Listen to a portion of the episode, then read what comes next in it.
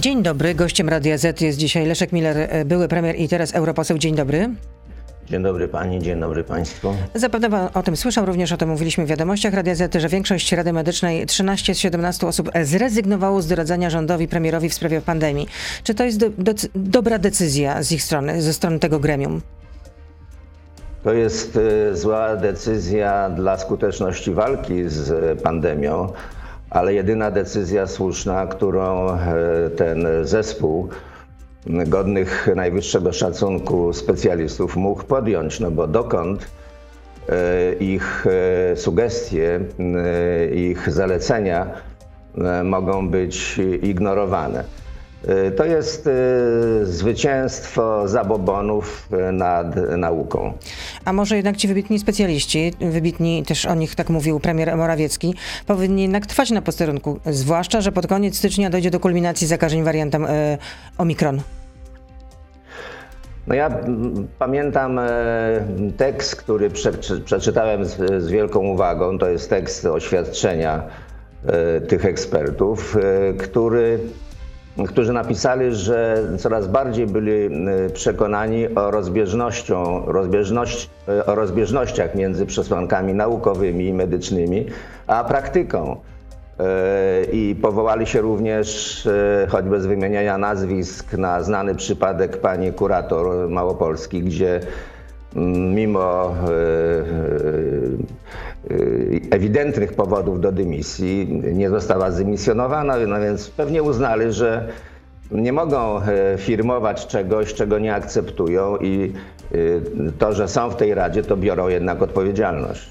A gdyby pan był teraz premierem, to co by pan zrobił w takiej sytuacji? A kto, I kto powinien mieć ostatnie zdanie? Medycy czy politycy? Proszę Pani, kiedy mamy do czynienia z pandemią, to e, trzeba słuchać tylko i wyłącznie ekspertów. Politycy wtedy się e, nie liczą. No, politycy są po to, żeby wykonywać zalecenia e, wybitnych ekspertów, wybitnych lekarzy. To jest oczywiste. I dziwię się, że pan Morawiecki tego nie czyni. Chociaż z drugiej strony moje zdziwienie jest mniejsze, jeżeli sobie uzmysłowię, że pozycja premiera Morawieckiego jest wątła. A jak pan ocenia w ogóle e, całą strategię walki rządu z pandemią? No nie ma tej strategii. To jest e, działanie e, od wydarzenia do wydarzenia.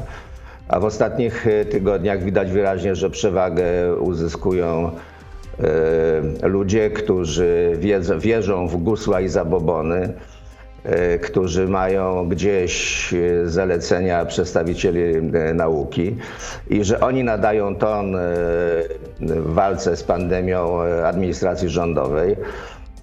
Co więcej, są przyjmowani przez najważniejszych polityków PiSu, w tym również przez pana Kaczyńskiego. Więc e, zamiast nauki e, strategia polskiego rządu w walce z pandemią polega na stosowaniu się do guseł i zabobonów. No ale jak mówił minister Dworczyk, notabene y, pełnomocnik do spraw Narodowego Programu Szczepień ostatnio zniknął zupełnie z, radar, z radarów, tak można powiedzieć, z przestrzeni publicznej. No nie widzimy go, nie można go również zaprosić do programu. Mówił pan minister Dworczyk, że współpraca z Radą Medyczną była bardzo intensywna i że 80% rekomendacji zostało wprowadzonych w życie. W takich sytuacjach lepiej słuchać y, y, członków y, Rady medycznej, a nie pana Dworczyka. E, więc e, e, no, smutna konstatacja jest taka, że Rada Medyczna, przynajmniej w swojej zdecydowanej większości, poddała się okolicznościom, w których ich głos był całkowicie niesłyszalny, a ich sugestie były ignorowane. A czy minister zdrowia powinien zostać zdymisjonowany? Proszę pani, no jeśli minister zdrowia nie może wymóc y, na swoim rządzie, aby została zdymisjonowana pani, która zajmuje ważne, y, ważną funkcję w systemie edukacji. Której nazwiska nie chce pan nawet wypowiedzieć. Barbara Nowak, małopolska kuratorka oświaty. No Barbara Nowak, tak. Która zajmuje ważne funkcje w systemie edukacyjnym, a jednocześnie opowiada bzdury i brednie, no to, to jaką on ma pozycję? To znaczy, że on nie może nic. Więc w takich sytuacjach to nie powinien czekać na zdymisjonowanie, tylko sam się podać do dymisji. Nic na to nie wskazuje. Czy rekonstrukcja rządu wisi e, Pana zdaniem w powietrze? Bo takie doniesienia są ze strony Onetu, że coś się kroi w tej materii. Także w kontekście na przykład ministra y, Dworczyka, szefa kancelarii y, premiera. No, w ogóle mam taką, e, takie wrażenie, że atmosfera jest ciężka i gęsta. Wydaje się, że PiS chwieje się na ostatniej glinianej nodze, która w dodatku się e, rozkrusza pod ciężarem afer, defraudacji, niezwykłej bezczelności i niezwykłej arogancji. Ale czy to e, jest ten czas, kiedy można powiedzieć, że e, okres rządzenia PiSu się kończy? No to oczywiście nikt z nas nie wie. Ja nie mówię o końcu, o, koń, o końcu rządów. Zresztą z sondaży wynika cały czas, że Prawo i Sprawiedliwość jest niezmiennym liderem sondaży. Natomiast mówię, czy będzie rekonstrukcja rządu, czy to miała być taka ucieczka do przodu. W związku z tym, no, że na przykład Polski Ład nie okazał się takim sukcesem, jak miał być, tylko raczej, przynajmniej na razie, trochę nie wypałem. Proszę Pani, problem polega na tym, że to, co jest w Polsce, to nie jest y, y, normalny system y, demokratyczny funkcjonujący w, w, demokracji liberalnej. Dlatego, że tutaj wszystko zależy od jednego człowieka. Więc jeżeli pani mnie pyta, czy będzie rekonstrukcja rządu, czy nie, to ja pani odpowiem, to, to jedynie zależy od Jarosława Kaczyńskiego. No to trochę jak w PRL-u można powiedzieć. A czy minister Błaszczak e, powinien zostać zdymisjonowany, bo tego domaga się opozycja po informacjach Onetu o gigantycznym wycieku danych e, z Ministerstwa Obrony Narodowej. Co prawda pan minister mówi, że nie ma tutaj powodów do, do obaw absolutnie i że zalecał e, otrzeźwienie i szklankę zimnej wody opozycji. Proszę Pani, gdzie indziej to albo by zostali zdymisjonowani, albo by sami się poddali do dymisji. Y, nie tylko minister obrony narodowej, ale także premier, premier i wicepremier do spraw bezpieczeństwa. No ale jak już wspomniałem, y, polski system y, polityczny i ustrojowy w tej chwili podlega innym regułom i zależy tylko i wyłącznie od widzimisię jednego człowieka. I na koniec części radiowej chciałbym zapytać o tę komisję, która dzisiaj rusza. Senacka komisja, która ma wyjaśniać okoliczności związane z zakupem Pegasusa i z tym, jak e, Pegasus inwigilował, jak został użyty do inwigilacji osób, e, no, które e, nie mają póki co żadnych zarzutów, więc um, czy pan y, jakoś trzyma, nie wiem, kciuki za tę komisję, czy ona cokolwiek może rzeczywiście wyjaśnić, jeśli nie ma uprawnień śledczych? Ona nie ma e, uprawnień śledczych, e, ale ona na pewno poszerzy e, zakres wiedzy, którą dysponują obywatele w tej sprawie. Spodziewam się na przykład, że wiele dowiemy się od przedstawicieli kanadyjskich, kanadyjskiej firmy, która śledzi już od dłuższego czasu skutki stosowania Pegasusa. E, zresztą 11 i 10 lutego ma tutaj przybyć do Warszawy także e, delegacja Parlamentu Europejskiego, e, która ma rozeznać się na miejscu w szczegółach tej niesłychanej inwigilacji. I również Parlament Europejski będzie się tym, tym problemem zajmował. Więc ta komisja senacka e, jest e, potrzebna z różnych powodów, także z tego, żeby nie dopuścić do e, ukrycia całej tej sprawy pod dywan, dlatego że ten problem, ta sprawa budzi szereg pytań. Po pierwsze, dlaczego na przykład system został kupiony przez Pegasusa, mimo że w zadaniach został kupiony przez CBA, mimo że. Nawet zadaniach... nie przez CBA, bez, jeszcze pośrednik był w tej sprawie. Zaraz o tym powiem. A mimo, że w zadaniach CBA e, nie ma e, e, niczego takiego, co sugeruje walkę z terroryzmem. A drugie pytanie, o którym pani wspomniała, dlaczego został kupiony system przez, od pośrednika, a nie bezpośrednio od wytwórcy? Co więcej, na tym pośrednictwie ta firma zarobiła 8 milionów złotych, więc to mi przypomina y, mechanizmy, które były stosowane przy zakupie respiratorów, y, maseczek itd., tak itd. Tak Jednym słowem i ta komisja senacka i ta komisja śledcza, która zostanie powołana po utracie władzy przez PiS, będą miały co robić.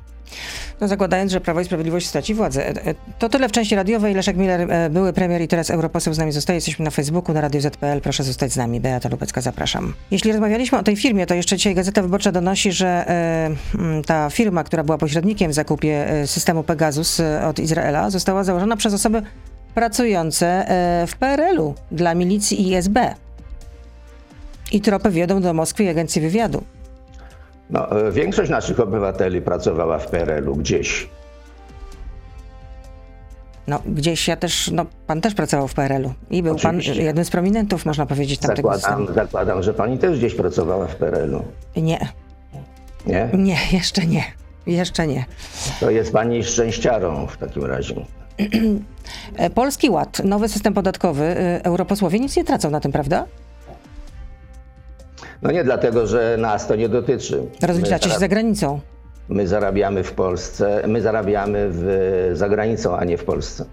No właśnie, można powiedzieć, że to teraz to pan jest szczęściarzem, tak jak ja byłam szczęściarzem nie pracując w PRL-u, tak teraz jest pan e, szczęściarzem. No, doradcy podatkowi, księgowi, środowiska zrzeszające przedsiębiorców no, apelują o odroczenie przepisów, e, przynajmniej e, do początku 2023 roku. Czy to w ogóle jest możliwe? Czy byłoby możliwe? To byłoby możliwe, gdyby e, ta, te zmiany by, były prowadzone z należytą starannością e, i z przewidywaniem skutków. Wakacje legis powinno liczyć co najmniej pół roku, a gdyby liczyło rok, to byłoby jeszcze e, lepiej. Więc przy tego rodzaju dużych projektach trzeba postępować bardzo ostrożnie. Ja pamiętam e, różne reformy, które były prowadzone, także i przez mój rząd, i pamiętam e, ówczesny e, mm, skład kierowniczego personelu Ministerstwa Finansów, pani Wasilewska-Trękner, pani Słuchocka. To były osoby o najwyższych kwalifikacjach, jakie sobie można wyobrazić. I one e, nie, nigdy by nie pozwoliły na coś e, takiego, nawet gdyby premier czy minister finansów chciał pójść e, na takie uproszczenia.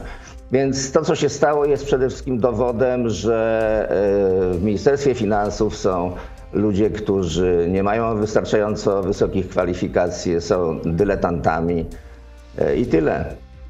Główny ekonomista Ministerstwa Finansów Łukasz Czarnicki w mediach mówił, że odroczenie wprowadzenia Polskiego Ładu jest po prostu niemożliwe.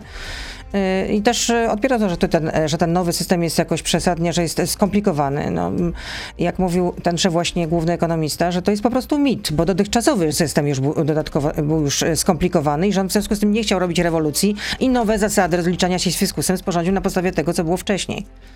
Takie były tłumaczenia. Pan, pan minister mówi, że nie można było tego opóźnić z powodów politycznych, dlatego że cały ten program, ten Polski Ład, miał być takim wehikułem prowadzącym PiS do zwycięstwa wyborczego. W istocie okazał się e, marketingową e, klęską. I to nie jest żaden program rozwojowy, tylko to miał być program wyborczy nastawiony na e, stymulowanie konsumpcji i wypłatę zasiłków, a nie nastawiony na inwestycje i aktywność zawodową. To się nie udało po prostu i mm, PiS zapłaci za to jakąś cenę, ale właśnie z tych powodów oni nie mogli opóźnić wprowadzenia tego programu, no bo wybory się zbliżają przecież. I mają być w 2023 roku, zakładając, że nie będą przyspieszone. No, no tak. A te działania rządu, jak pan ocenia? O czasowe obniżenie VAT-u żywno- na żywność, na energię, na paliwa? Wie pani, tam są niektóre rzeczy, y, które na pewno są racjonalne. E, obniżanie podatków, w tym również i VAT, e, tak, chociaż oczywiście rząd za daleko się nie może posunąć, no bo wpływy z VAT-u to jest potężna pozycja dochodów budżetowych. Przy czym problem polega na tym, że my nie wiemy jeszcze, jak to wszystko w praktyce zafunkcjonuje, jak to się przełoży na inflację, jak długo to będzie obowiązywać. Także mm, no, jeszcze jest za wcześnie, żeby e, z taką e, wnikliwością i uczciwością to wszystko ocenić. Oprócz tego, co, co można już ocenić, że to był program e, wyborczy robiony na kolanie, wprowadzony na chybcika z przekonaniem, że jakoś to będzie. Jak zwykle w polityce PiSu. Chcieli dobrze, a wyszło jak zwykle. Leszek Miller jest z nami, były premier i europoseł. Jak się dzisiaj przegląda prasę, y, to jedno rzuca się w oczy. Daniel Bajtek i historyczna fuzja na rynku paliwowym. Pierwsze strony. Tabloidy, Polska The Times, Rzeczpospolita, Gazeta Polska. Wszędzie to samo zdjęcie prezesa PKN Orlen. I tylko w gazecie nie ma tego, w gazecie wyborczej nie ma takiego artykułu. Tam z kolei na pierwszej stronie artykuł o Pegasusie, o czym już wspominałam generalnie, o czym dzisiaj donosi Gazeta Wyborcza. E, o tym, e, skąd się wywodzi firma, e, pośrednik, która kupiła na rzecz CBA ten program szpiegowski. I tylko w Super Expressie jest taki dopisek, że partnerem materiału jest PKN Orlen. Jakaś ofensywa ze strony Daniela Obajtka. No, na pewno Orlen ma wystarczająco dużo pieniędzy, żeby taki sponsoring y, przeprowadzić. To oczywiste. Natomiast y, jeśli chodzi o fuzję Orlenu i Lotosu i zaangażowanie Saudyjczyków, y, takie pomysły zdarzały się już wcześniej. Ja pamiętam, że również w okresie mojego rządu był taki plan utworzenia europejskiego koncernu paliwowo-energetycznego właśnie z udziałem Orlenu, Lotosu, e, węgierskiego MOLA i austriackiego OMV. Tylko, że to było jeszcze przed wejściem Polski do Unii Europejskiej i my nie musielibyśmy wtedy spełniać e, tych wymogów, e, które Unia Europejska postawiła przed fuzją. Zresztą wtedy ten program nie wyszedł poza zakres projektowania, bo kiedy rozeszły się wiadomości, y, że coś takiego y, może mieć miejsce, no to natychmiast wybuchła tak zwana afera Orlenu, powołano komisję śledczą i to wszystko zostało storpedowane. Więc y, rozumiem, że w jakimś sensie pan Obajtek wraca do tamtych koncepcji, natomiast to, co bo my też przecież nie znamy tych umów, nie wiemy, co tam jest w środku ale na podstawie tego, co wiemy, na przykład według e, e, giełdowych komunikatów Orlenu i Lotosu, no to e, mm, cena, którą zapłaci Aramco jest bardzo niska, więc to mogę nawet powiedzieć jest zdumiewająco niska. Tak samo jak i cena, za którą e, Aramco ma przejąć e, biznes Lotosu związany z hurtowym handlem paliwami. Więc byłoby dobrze, gdyby pan Obajtek i ci, którzy to robią, najpierw wytłumaczyli się, dlaczego e, chcą sprzedać za takie niskie ceny. Jeśli mówimy o okładkach, to dzisiaj tygodnik sieci, ja panu pokażę, nie wiem, czy pan widzi. Widzi pan z daleka, czy tak nie bardzo? O, a kto tam jest na okładce? Mm, tam na okładce jest prezes y, TVP, A. Jacek Kurski, y, ze swoją najmłodszą córeczką. Jest też tutaj kot. Taki zresztą bardzo ładny, rasowy. Mm, bardzo ładny. Jak się panu podoba? No Widzę. tak dzisiaj reklamuje się właśnie tygodnik sieci.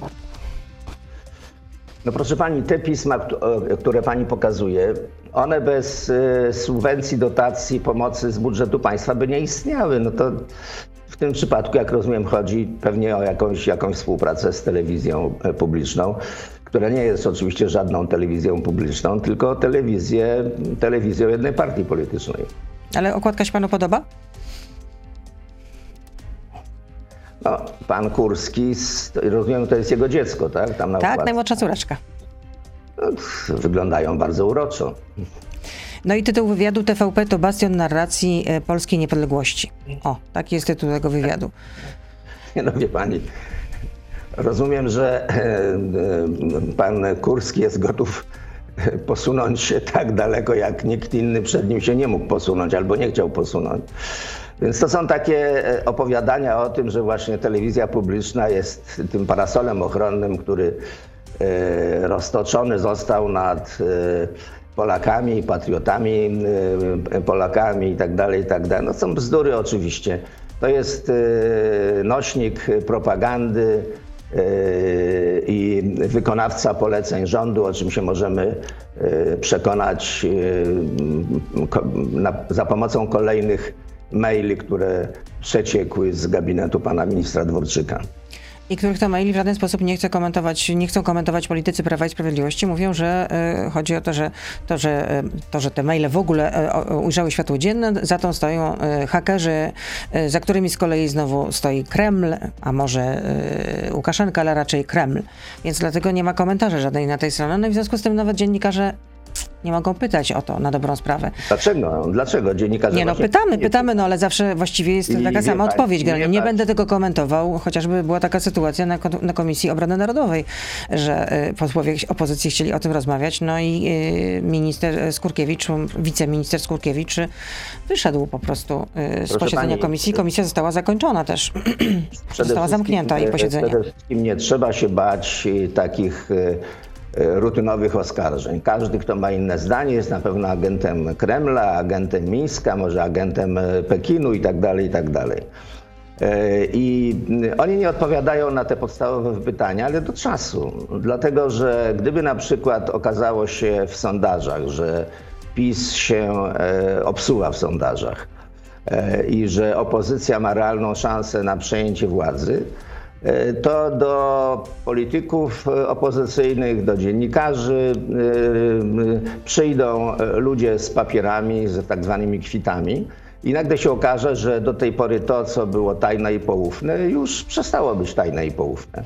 A sądzi pan, że opozycja ma, ma szansę na to, żeby, się, żeby wygrać wybory? Patrząc na to, że opozycja, no jakoś tutaj jedności nie widać. W żaden sposób. Proszę pani, to zależy, czy u- ugrupowania opozycyjne chcą wygrać, tak jak y, pani powiedziała, czy chcą wygrać z autokracją, czy chcą tylko wejść do następnego parlamentu. Jeśli chcą wygrać, to po pierwsze musiałyby rozmawiać o wspólnej liście, y, zrozumieć wreszcie system. Jednej liście, tak? Jednej, liście, rozumiem, liście, tak? jednej liście, o wspólnej jednej liście, zrozumieć system Donta, jak on działa, zrezygnować e, z budowania e, polaryzacji wewnątrz opozycji i skupić się wokół najsilniejszego. A jeśli to drugie, jeśli chcą tylko wejść do parlamentu, no to wystarczy robić to, co robią teraz. No i widzimy, co się dzieje na lewicy chociażby. Ostatnio widzieliśmy kilka odejść. Powstało w Sejmie nowe koło PPS-u. Czy pan, y, że tak powiem, miał coś z tym wspólnego? Namawiał pan kolegów do tego, żeby ode, odeszli z nowej lewicy? Nie, ja nie miałem z tym nic wspólnego. Jak pani, Nie był pan żadnym inspiratorem? Nie, jak pani wie, ja się trzymam z daleka e, od tego, co się tam e, dzieje. E, mm, jest, mi, jest mi przede wszystkim przykro, że mm, wielu moich koleżanek i kolegów, którymi współpracowałem i których ceniłem, aprobują to, co wyczynia pan Czarzasty. I zamiast demokratycznej partii e, e, lewicowej tolerują powstawanie czegoś w rodzaju związku e, biznesowo-towarzyskiego. No to jest po prostu zawstydzające, ale wybrali taką drogę, ale muszą pamiętać, że w koalicji demokratycznej opozycji pod znakiem zapytania jest uczestniczenie partii, która nie jest demokratyczna. A będą kolejne odejścia? Jak pan sądzi? Jeszcze? Tego nie wiem naprawdę, droga pani. Mm, Rozumiem, przypuszczam, że- nie przypuszczam, wywiadował że- pan i nie, tutaj nie- dowiadywał się, że, czy coś takiego rzeczywiście może nastąpić. I kto może być tym następnym, który ewentualnie przyłączyłby się do Nie, tego nie mam- nowego koła, nie albo do innej partii wstąpiłby, czy też do mam innego koła. pojęcia, Nie mam pojęcia, jak ten klub lewicy może jeszcze popękać. E, Ale to, że mm, tam są bardzo po- potężne siły odśrodkowe, no to widać gołym okiem przecież. No, Włodzimierz Czarzasty był wielokrotnie pytany o to, również o, o relację z panem i mówił, że ma pan do pana dystansik i że jeszcze chce pan się e, przyłączyć, czy też połączyć się, e, przyłączyć się do Donalda Tuska i znaleźć się na listach Koalicji Obywatelskiej w wyborach do Europarlamentu i że taka jest pana motywacja. Wie pani, pan e, Czarzasty e, podlega rozmaitym e, urojeniom, a na- najtrudniejsza jest walka z własnymi urojeniami, no więc tyle mogę powiedzieć. Natomiast problem nie tylko Czarzastego polega na tym, że dla części klubu parlamentarnego i partii, które je tworzą, polityka PiSu jest e, polityką lewicową. E, Tym, tymczasem według mnie e, nie można, nie można traktować PiSu jako partii e, z programem e, społecznym e, i socjalnym akceptowalnym przez lewicę, bo polityka lewicowa jest wtedy, kiedy buduje się całą infrastrukturę przyzwoicie zbudowanych usług publicznych od żłobka do przedszkola, poprzez Dom Kultury, na domach pomocy społecznej, kończąc i tak dalej. I jeżeli y, dla y, ludzi lewicy polityka lewicowa polega na tym, że akceptuje się po prostu zwykłe rozdawnictwo pieniędzy, pieniędzy czyli mówi się, macie pieniądze i radźcie sobie, to to nie ma nic z lewicą wspólnego. A pan jeszcze będzie startował w wyborach do Europarlamentów następnych? To nie wiem, to, to jest 2024 rok, jeśli mnie pamięć nie myli, ale mo, może się pomyliłam. Proszę pani, to zależy od tego, co się dalej zdarzy. Po pierwsze, co się zdarzy e, z pandemią, co się zdarzy w, w Polsce, co się zdarzy wśród moich bliskich. Jest dzisiaj zbyt wiele e, niewiadomych i ja nie jestem w stanie od, dzisiaj odpowiedzieć na pani pytanie. Ale niczego nie może pan wykluczyć. Nie mogę niczego wykluczyć, bo nie chciałbym zamykać sobie e, żadnej Furtki. furtki. No i wtedy może rzeczywiście okaże się, że Leszek Miller będzie na, na listach Koalicji Obywatelskiej. Jakub pyta, są pytania do pana. Chciałbym wiedzieć, jakie ma pan teraz odczucia, odczucia, patrząc na projekt Baltic Pipe, wiedząc jednocześnie, że pana rząd zaniechał realizacji tego projektu. E, nie, proszę pana, myli się pan. To nie był, po pierwsze, to nie był e, projekt Baltic Pipe, tylko to był tak zwany e, kontrakt norweski. No tak, w E, 1999 roku rozpoczęły się rozmowy, to jeszcze rząd AWS-u rozpoczął te rozmowy. który nie był kontraktem rządowym, wbrew temu, co się mówi, tylko e, takim wstępnym porozumieniem podpisanym przez PGNiG i grupę firm norweskich. I No ale ten- PGNiG nie działała przecież w próżni. No, ale Jest to była- spółka państwowa. Wie pani, ale przyzna pani, że co innego jest kontrakt podpisany przez przedstawicieli rządu, a co innego kontrakt podpisany przez firmy. E, To po pierwsze. Po drugie, ten kontrakt zawierał, że aby cała rzecz była opłacalna, to przez tą rurę musi przepłynąć 8 miliardów metrów sześciennych gazu e, rocznie. Z tego 5 miliardów miała odebrać Polska, a 3 miliardy y, y, wskazany przez Norwegów y, odbiorca. I po roku Norwegowie tu przyjechali do PGNiG i powiedzieli, y, bardzo nam przykro, ale my nie mamy żadnego odbiorcy, bo w Europie jest za dużo gazu. A jeżeli chodzi o Polskę, to Polska najpierw musiała zmniejszyć zakres umowy z, Rosjanami, żeby nie odbierać gazu, nie wykorzystując go, a płacąc za niego. No i strony po prostu e, zgodziły się, że obopólnie rozwiązują ten, e, ten, tą umowę wstępną. Więc I pana zdaniem to było jedyne em, dobre wyjście z tej sytuacji? Oczywiście, jak, jak ten pan e, się interesuje tym problemem, niech przeczyta e, e, artykuły Waldemara Kuczyńskiego. Waldemar Kuczyński w tamtym czasie był szefem doradców e, pana premiera Buzka i bardzo krytycznie o tym kontrakcie się wypowiada. A nie jest tak, że doradzał to również panu e, e, Andrzej Gudzowaty jako nieformalny doradca? Czy nie? Co, co miał wspólnego Guzowaty? Ja panie mówię, jak było i jeszcze raz powtarzam, że ja nie zrywałem żadnego kontraktu międzyrządowego, bo żadnego kontraktu międzyrządowego nie było. No tak, już wyjaśniliśmy generalnie, że to była wstępna umowa między dwoma przedsiębiorstwami. Generalnie jedno było norweskie, drugie było polskie. Ale PGNiG też jest spółką państwową, w związku z tym no, trudno tak oczekiwać, żeby działała zupełnie w próżni. Ta spółka państwowa nie chciała tego kontraktu.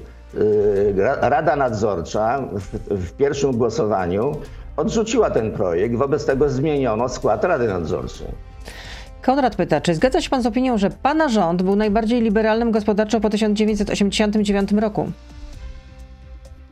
To jest bardzo dla mnie miłe, chociaż z pewną poprawką. Jeżeli już pan chce używać sformułowania liberalny, to proszę nas nazywać yy, socjal-liberalny. I kolejne pytanie, czy w Brukseli znają pana e, PZPR-owską przeszłość? Jak, e, jeśli tak, to jak na to reagują? Pyta kolejny słuchacz. Bardzo przyjemnie reagują, a przy, przy, przeszłość każdego posła jest dobrze znana. Czyli nie ma, to, nie ma tam żadnej tajemnicy. Zresztą no, to wszystko można znaleźć w internecie, przecież to nie jest jakaś, jakaś tajemna rzeczywiście wiedza. Nie jest tajna wiadomość, proszę pana. Bronisław pyta, czy dowiemy się w końcu, kto zabił generała Papałę? Czy ma pan wiedzę w tej sprawie? No, chciałbym się wreszcie dowiedzieć, tak samo jak myślę mm, cała opinia publiczna w Polsce, bo to, że do tej pory nie znaleziono zabójcy generała Papała, Papały, no to nie, niedobrze świadczy e, i zarówno o policji, jak i wszystkich innych instytucjach, które przez tyle lat e, prowadzą czy prowadziły to dochodzenie. Y, No i tenże sam y, słuchacz pyta, czy, czy to prawda, że na miejscu zbrodni pojawił się pan w ciągu kilkudziesięciu minut i jak pan zapamiętał to zdarzenie? Tak, pojechałem tam z, ze Zbigniewem Sobotką, e, ponieważ e, pracowaliśmy... Ówczesnym ministrem spraw e, wewnętrznych i admi- Znaczy, nie, nie, administracji. myśmy, myśmy, myśmy wtedy już nie byli w rządzie. Byliśmy już wtedy w opozycji, kiedy to się stało. Byłem ministrem, tak. No bo znaliśmy dobrze generała Papałę. Ja przecież wnioskowałem o jego awans generalski, wnioskowałem o, o to, żeby objął funkcję e, szefa polskiej e, policji. Przyja przyjaź przyjaźniliśmy się, no więc jak usłyszeliśmy, że został zastrzelony, więc wsiedliśmy w samochód i pojechaliśmy, ale tam było wtedy mnóstwo ludzi. Oprócz nas y, byli różni politycy. No, jedni przyjechali z ciekawości, a inni z takich motywów jak my. No, chcieliśmy przekonać się, jak to było i co na tamten czas można było ustalić. A nie dziwi pana, że ta sprawa nie została wyjaśniona do tej pory? Dziwi mnie. Krótko i na temat. Wracając do jeszcze e, do e, być może jakichś ciepłych relacji, które wiążą pana z Donaldem Tuskiem, bo tak słyszę z, z, z szeregów Koalicji Obywatelskiej, że jednak panowie ze sobą mocno sympatyzujecie. Pan, pan, czyli Leszek Miller, były premier i były premier Donald Tusk. To prawda? Ja bardzo cenię Donalda Tuska. Uważam, że to jest polityk e, europejskiego i światowego formatu. I to jest e, jedyny polityk w Polsce, e, który może wygrać e, wybory z, e, z panem Kaczyńskim, więc e, Ci, którzy e, wyrośli z krótkich majteczek i nie bawią się już w politycznej piaskownicy, e, powinni starać się, żeby budować e, opozycyjne porozumienie, e, żeby pracować nad jedną listą i skupić się wokół najsilniejszego na, w tej polskiej rzeczywistości. e, Najsilniejszym politykiem jest Donald Tusk. A nie rozczarował pana jego powrót do polskiej polityki? Może pan oczekiwał pan więcej? Nie wiem, no, pytam. Nie, ja nie wierzę w cuda, więc byłem usatysfakcjonowany, kiedy dowiedziałem się, że Donald Tusk podjął taką decyzję. Y, I byłem przekonany, że on na- najpierw będzie starał się umocnić własną partię, co uczynił, a teraz pomału przychodzi czas na strategię wyborczą, no ale mm, Tusk musi mieć partnerów do tego przedsięwzięcia. Jedno jest pewne, proszę pani, że jeżeli jednej listy nie będzie i jeżeli dalej e, te mniejsze ugrupowania będą e, e, dawały dowody, że nic nie rozumieją z polityki, no to trzecia e, kadencja PiSu jest bardzo możliwa. Dziękuję za to spotkanie. Leszek Miller, były premier europoseł, był z nami. No, słyszę, że pan trochę ma tam problemy chyba z gardłem, ale może dlatego, że jest wsz- no, jednak dość wcześnie, mimo wszystko. Dopiero w, po wpół do dziewiątej, więc e, może pan bardzo. nie rozgrzał jeszcze e, gardła. No i życzę oczywiście zdrowia nieustającej i żelaznej odporności. To jest nam teraz bardzo, bardzo potrzebne. Dziękuję pani również nawzajem. Do usłyszenia, do, do zobaczenia. usłyszenia. Kłaniam się. Dziękuję. To był gość Radia Z. Słuchaj codziennie w Radio Z i na player radioz.pl.